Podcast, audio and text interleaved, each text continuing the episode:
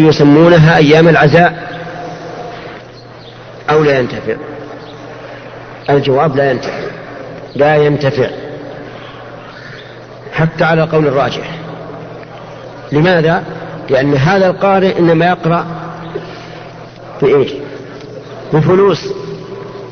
يقرأ بفلوس. ومن أخذ أجرا على قراءته أعني فلوسا فهذا حظه من قراءته. وليس فيها وليس في قراءته ثواب.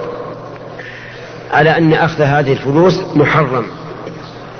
لأن هذه عبادة بدنية خاصة.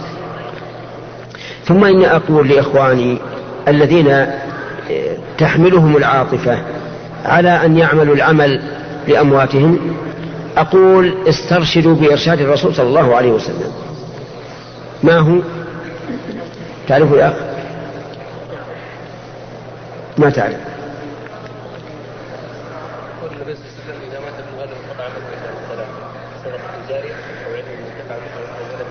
أحسنت. قال النبي صلى الله عليه وعلى آله وسلم إذا مات الإنسان أو ابن آدم انقطع عمله إلا من ثلاث صدقة جارية يعني هو يضعها أو علم ينتفع به أو ولد صالح يدعو له. لم يقل أو ولد صالح يتعبد له. أو يعمل له مع أن سياق الحديث في الأعمال. ومع ذلك عدل نبينا صلى الله عليه وسلم عن العمل إلى الدعاء فالدعاء أفضل. ألح, ألح على الله عز وجل بالدعاء أن يغفر لوالديك ولأجدادك وجداتك وعماتك وأعمامك وما أشبه ذلك. هذا أفضل من أن تتصدق لهم. نعم. جزاكم الله خيرا.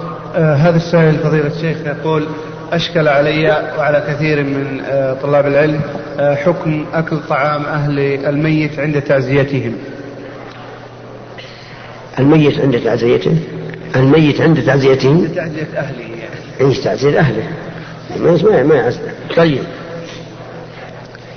أولا ليس من السنة أن يجتمع الناس عند أهل الميت ويأتون بالطعام إليهم ويجعلونها كأنها وليمة فرح يعني عرس.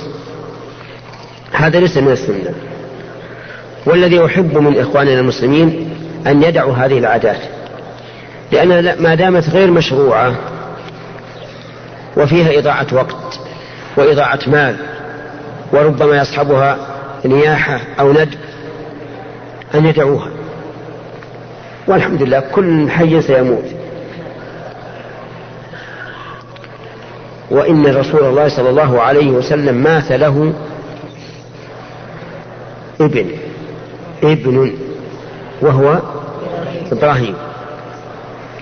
وقال عند موته القلب يحزن والعين تدمع ولا نقول إلا ما يرضي الرب وإنا بفراقك أو قال على فراقك يا إبراهيم لمحزونون. ولم يفتح الباب للناس. يعزونه. ومات له ثلاث بنات في حياته. ولم يفتح بابه للناس يعزونه. أكثر ما جاء في هذا أن النبي صلى الله عليه وسلم لما جاء نعي جعفر رضي الله عنه جعفر بن أبي طالب قال اصنعوا لآل جعفر طعاما فقد أتاهم ما يشاء لهم وهذا من باب من باب الرأفة لهم وخدمتهم. في هذا اليوم الذي أتاهم ما يحزنهم وانقبضت نفوسهم ولم ولا يتمكنون من صنع الطعام. ومع ذلك لم يجتمع إليهم ولم يذهب إليهم عليه الصلاة والسلام. فمثل هذه الأمور ينبغي لنا أن نعرض العادات على الأدلة الشرعية. إن أقرتها فهي عادة محمودة وإلا فالمحمود تركها. نعم. جزاكم الله خيرا. آه، يقول السائل بعض العلماء قال إنها بدعة. نعم.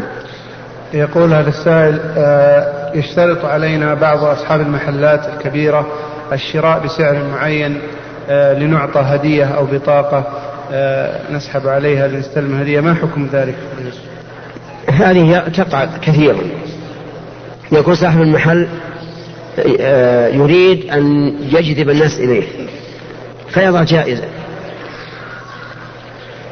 سيارة أو أو دونها أو دراهم. على كل حال نقول إذا كان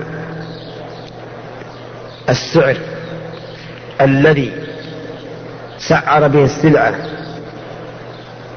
كسعرها عند غيره. والمشتري اشترى السلعة لأنه يريدها.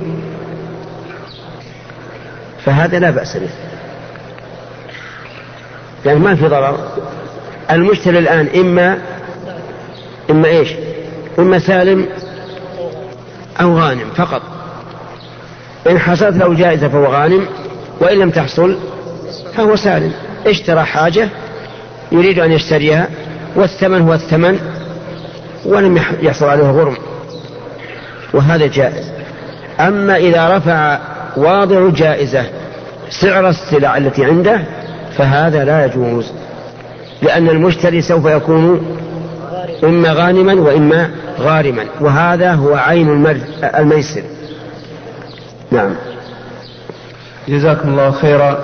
آه، يقول السائل يقول الرسول صلى الله عليه وسلم من توضأ في بيته ثم جاء قباء فصلى فيه كان له كأجر عمرة. الحديث هل كون الرجل يتوضأ في بيته قبل خروجه إلى المسجد شرط لحصول الأجر؟ وهل يشترط النية قبل الخروج من البيت؟ هذا ظاهر الحديث. ظاهر الحديث أن الإنسان يتوضأ في بيته قاصدا الصلاة في قبى وإذا كان هذا ظاهر الحديث فلا شك أن الأخذ به واجب. نظير ذلك أن من توضأ في بيته وأسبغ الوضوء ثم خرج من بيته إلى المسجد لا يخرجه إلى الصلاة لم يخطو خطوة إلا رفع الله له بها درجة وحط عنه بها خطيئة.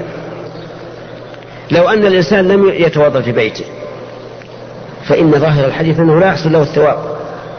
لأنه إذا خرج من بيته لأنه إذا خرج من بيته متطهرا. يفرق عما إذا خرج من بيته غير متطهر. نعم. جزاكم الله خيرا. لكن طيب لو أنه توضأ في بيته وخرج إلى قبى ولما وصل المسجد وجد أنه محتاج إلى البول فبال وتوضأ. هل يبطل أجره أو لا؟ لا يبطل لأن هذا لعذر نعم. جزاكم الله خيرا. آه كان هذا السائل من خارج المملكة يقول نختلف عندنا آه في حكم الأذان الأول يوم الجمعة. نرجو البيان. الأذان الجمعة الأذان الأول يوم الجمعة السنة. سنه أمير المؤمنين عثمان رضي الله عنه وعثمان من الخلفاء الراشدين الذين أمرنا رسول الله صلى الله عليه وعلى آله وسلم باتباعهم. ثم إن عثمان أقر الصحابة على هذا لم ينكروا عليه. فيكون, فيكون هذا من سنة عثمان رضي الله عنه التي أقرها عليه الصحابة رضي الله عنهم. ولهذا لما أتم عثمان في منى في الحج أنكروا عليه. فسكوت الصحابة عن الإنكار على عثمان في أذان الجمعة الأول يدل على أنهم قبلوا ذلك وإلى هذا صار ساري المفعول والحمد لله إلى اليوم. نعم. جزاكم الله خيرا. آه، يقول السائل فضيلة الشيخ أرجو أن توضحوا لنا الفرق بين الواسطة والرشوة. الواسطة والرشوة. الرشوة أن يعطي مالا يتوصل به. إلى إبطال ما يجب له نعم إلى إبطال ما يجب عليه. الرشوة أن يبذل مالا من أجل إبطال ما يجب عليه أو فعل ما يحرم عليه. هذه الرشوة. مثاله إنسان أعطى القاضي مالا أو أهدى عليه السيارة. علشان يحكم له. هذا حرام. أو إنسان أعطى شخصا رشوة من أجل أن يقدمه في الوظيفة على فلان. هذا أيضا حرام رشوة. لأنه توصل بها إلى فعل ما يحرم عليه. أما من أعطى مالا ليتوصل إلى حق له فهذا معذور والإثم على من أخذ هذا المال. مثال ذلك أن يكون شخص مستحقا لوظيفة. والدور واصل إليه. لكن جعل المسؤول عن الوظائف يماطل به. يماطل يماطل. فهنا يجوز أن يعطيه مالا لأخذ ما يستحق. والإثم على من؟ الإثم على الآخر. نعم. جزاكم الله خيرا سائل يقول فضيلة الشيخ كثيرا ما يحتج بعض الناس على بدعهم بأنها من المصالح المرسلة. نعم. فنرجو منكم أن تعطونا الضابط في التفريق بين البدعة والمصلحة المرسلة. أولا بارك الله فيكم. ليس هناك دليل يسمى المصالح المرسلة. ومن أثبت هذا الدليل فإثباته غير صحيح. لأن هذه المصالح المرسلة إن شهدت لها النصوص بالصحة فهي من النصوص. وإن لم تشهد لها بالصحة فهي مردودة. ولو فتحنا هذا الباب المصالح المرسلة لكن كل واحد يقول أنا أقول هالكلام لأنه من المصالح المرسلة. فالمصالح المرسلة ليست دليلا. الدليل الكتاب والسنة والإجماع والقياس الصحيح. المصالح المرسلة, المرسلة التي يقول بها من يقول إن شهدت لها الشريعة بذلك فهي إيه؟ فهي من الكتاب والسنة وإن لم تشهد لها بذلك أو شهدت ببطلانها فهي مردودة. ألم تعلموا أن بعض الناس يقول من المصالح المرسلة التعامل بالربا الاستثماري؟ التعامل بالربا الاستثماري من المصالح المرسلة. كيف الربا الاستثماري؟ يأتي إنسان صاحب عمل مهندس جيد لكن ما عنده مال. فيأتي إلى البنك مثلا أو إلى تاجر من التجار يقول أعطني مليون ريال وأعطيك بعد سنة مليون ومائة ألف. لأني أريد إنشاء مصنع.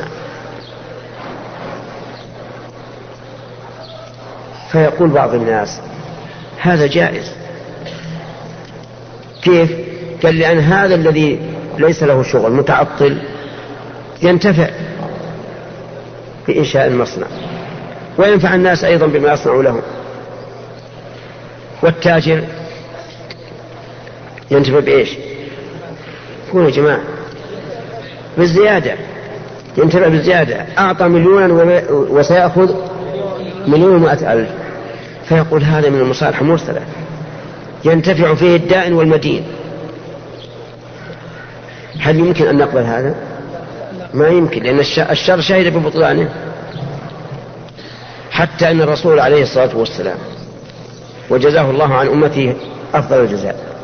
وجعلنا من أتباعه. أتوا إليه بتمر. تمر جيد. فقال أكل تمرها خيبر هكذا؟ قالوا لا يا رسول الله. لكننا نأخذ الصاع من هذا بصاعين والصاعين بثلاثة. قال ردوه. هذا عين الربا. مع أن في مصلحة الآن. هذا ينتفع بأنه أخذ تمرا طيبا وإن قل وذاك ينتفع بأنه أخذ تمرا رديئا لكنه زائد. فقال هذا عين الربا ورده. فالمهم يا أخواني أن المصالح المرسلة من جعلها دليلا فإنه لا دليل عنده. ولكن نقول هذه المصالح إن شهدت الشريعة لها فهي من الشريعة إما كتاب أو سنة. وإن لم تشهد لها أو شهد ببطلانها فهي غير مصالح. مردودة. نعم. جزاكم الله خيرا. إيش؟ مسألة أذان الأول في صلاة الجمعة نعم. أن عثمان شرع إلا لمطلق المصلحة لا لا أبدا. هذا دلت عليه السنة. أول لأن عثمان خليفة راشد. قوله نفسه دليل.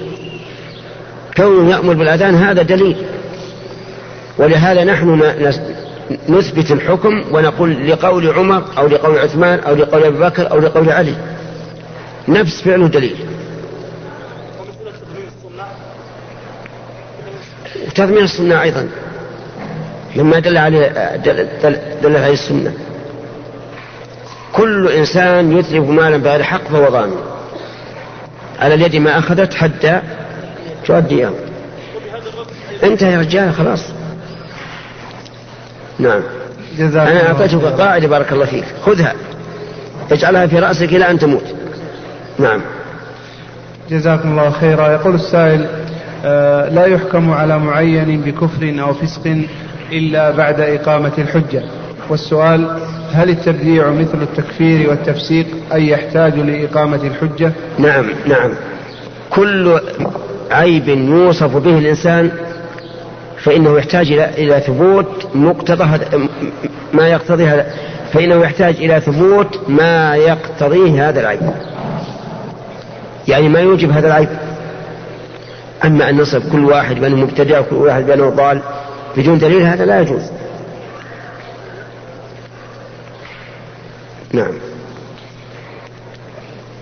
ثم يقول إذا أنكر شخص أمرا معلوما من الدين بالضرورة فهل في هذه الحالة نتوقف في تكفيره حتى إقامة الحجة عليه أم يكفر مباشرة؟ نعم هذا ينظر. إذا أنكر شخص حكما معلوما بالضرورة من دين الإسلام مثل أن ينكر تحريم الخمر. قال الخمر حلال.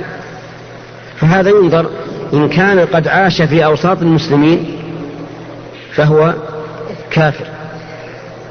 وإن لم يكن عاش في أوساط المسلمين كأن يكون حديث عهد بإسلام أو كان في بادية بعيدة عن معرفة الأحكام الشرعية فإنه لا يكفر لأن هذا آخر سؤال يا إيش؟ وبيني وبينكم عهد ولا عقد؟ هل بيننا عقد أو عهد؟ حتى نقول أوفوا بعهد الله وأوفوا بالعقود؟ نعم. نسأل هذا السؤال طيب ناخذ السؤال ولا نعطيكم عشر دقائق؟ موافقين؟ أنا الحمد لله مستريح أنا ما دام الإخوان يعني مستفيدين الحمد لله الإنسان في راحة. نعم. عشر دقائق. طيب. من من المراقب؟ معك ساعة؟ أنت المراقب. أنت المسؤول. لا يفوت ولا ثانية. نعم. كيف؟ لا لا نعزمك من الآن. أنت معك؟ معك ساعة؟ ما معك ساعة. هذا غير أمين وأنت غير قوي. وخير ما استأجرت القوي الأمين. أنت ما عندك شيء وهذا يقول بيزود أنا بعد أمزح وش يعني مالك يلا. اصبر يا رجل. من؟ أنت. معك ساعة؟ ها. أمين أو؟ خلاص. هذا. يلا. السؤال هذا يا شيخ آه، يسأل عنه باقي سبع دقائق الآن. عندي 53 نعم. لا. بعد سبع. إلى التاسعة. نعم. شيخ هذا آه، يسأل عنه كثير من الناس. الذي هو ترك الصلاة عمدا أو تهاونا آه، فهل يكفر أم لا؟ الراجح من أقوال أهل العلم أن تارك الصلاة كافر ولو تكاسلا وتهاونا ولنا في ذلك رسالة بيناها بينا فيها الأدلة من القرآن والسنة وأقوال الصحابة رضي الله عنهم. وأما إذا جحد وجوبها وهو قد عاش بين المسلمين فإنه كافر ولو صلى. وكون بعض العلماء عفى الله عنهم يحملون أحاديث ترك الصلاة على من جحد وجوبها غلط لأنهم ألغوا الوصف الذي رتب الشرع عليه الكفر وأثبتوا وصفا آخر لا يدل عليه الحديث. وهذا في الحقيقة غلط في في استعمال النصوص على هذا الوجه. لأن نقول لهؤلاء إن نجحت الصلاة إيش هو؟ كفر سواء ترك أو ما ترك. والرسول صلى الله عليه وسلم قال ترك. فالقول الراجح أنه كافر كفرا مخرجا عن الملة وأنه لا يجوز أن نزوجه حتى يرجع إلى دينه وأنه لو, لو ترك الصلاة بعد, بعد النكاح ينفسخ نكاحه. ويفرق بينه وبين زوجته وأنه إذا مات على ترك الصلاة لا يغسل ولا يكفن ولا يصلى عليه ولا يدعى له بالرحمة ولا يدفن مع المسلمين ويحشر يوم القيامة مع فرعون وهامان وقارون وأبي بن خلف. هذا ما نراه في هذه المسألة الخطيرة العظيمة وقول من قال إن الإمام أحمد انفرج بها سبحان الله أن يقول قائل هذا هذا القول.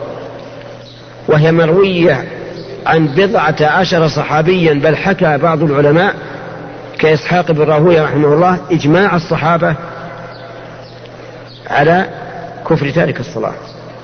نعم. جزاكم الله خيرا. يقول السائل فضيلة الشيخ وجد في صفوف العاملين في الدعوة من يفسق يقول وجد في صفوف العاملين للدعوة من يفسق إخوانه من الدعاة وذلك لاختلافه معهم في بعض أساليب الدعوة. فما قولكم في هذا الأمر؟ قولي أنه, أنه لا يجوز أن نفسق أحدا لمخالفته رأينا في مسائل اجتهادية. لا يجوز هذا أبدا. وهذا هو أسباب فرقة المسلمين. وهل يمكن أن يدعي شخص أن اجتهاده حجة على الآخرين؟ يا جماعة لا يمكن. لو أنه ادعى هذا لقلنا إنك وضعت نفسك موضع الرسول صلى الله عليه وعلى آله وسلم. أنت يا أخي لك اجتهادك وهذا له اجتهاده والخلاف من عهد الصحابة إلى اليوم.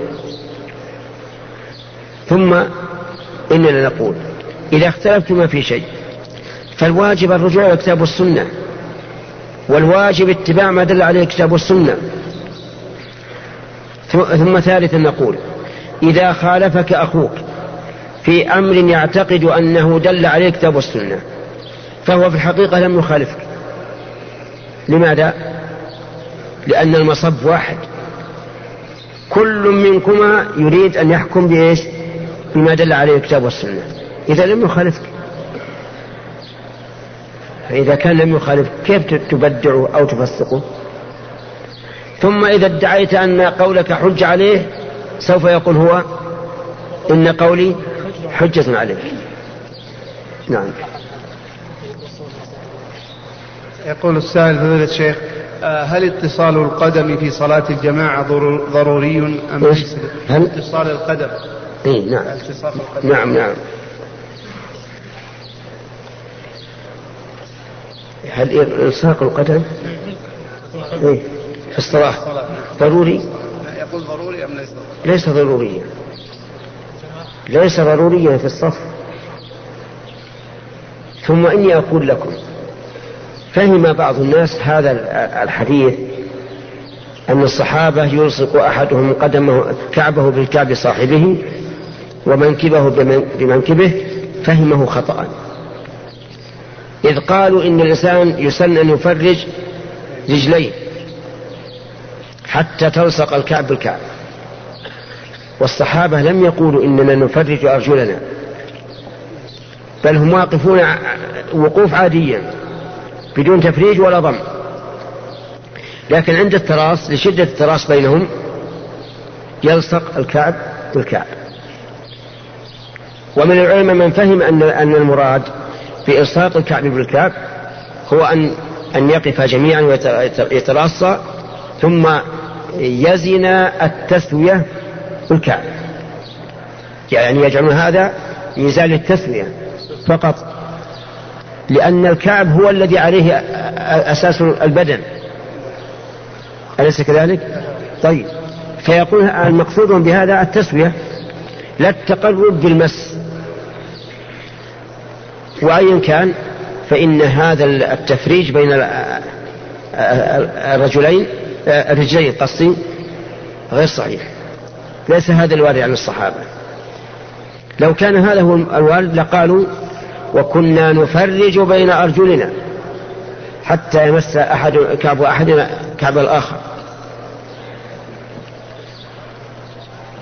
رأيت صفا من الناس وعليهم البنطلون. إيش سمى؟ بنطلون ها؟ بنطلون. بنطلون أو بدلة أظن هو بدلة كاملة. أي المهم وكل واحد مفحج كذا فرج رجليه فصار كل واحد كأنه هرم. أعلاه منضم وأسفله متسع. وتجد الفرج بين, بين الناس. تجد الصف فيه فرج. لأن الرجلين متفرجات واخذات المكان واللي أعلى الكتف فاضي. وهذه مسألة ننبه إخواني طلبة العلم ولا سيما الذين يحبون تطبيق السنة وأشكرهم على هذه المحبة وأرجو لهم التوفيق أن لا يتسرعوا في فهم النصوص. لا بد أن يجمعوا بينها وينظروا الواقع. ويجمع النصوص بعضها إلى بعض حتى تخرج المسألة نقية من الشبهات. إذا نقول الكعب بالكعب للتسوية وللتراص وعلى هذا فلا حاجة إلى تفريج الرجلين. لا بأس بأن تفريج صح؟ صحيح. يلصق لكن للتسوية فقط. أما كون الصلاة لا يمكن. عند السجود لا يمكن. وعند الجلوس لا يمكن. وعند القيام يلصق لكن في في نقول إذا رأيت من صاحبك تأذيا فلا تؤذيه. وفوات السنة عليه هو. درس أيها الأمين. ها انتهى الوقت. جزاك الله خير سبحانك اللهم ربنا. بعد بعد المغرب إن شاء الله فيه درس. بعد الفجر. وبعد الفجر الله. الله أعلم.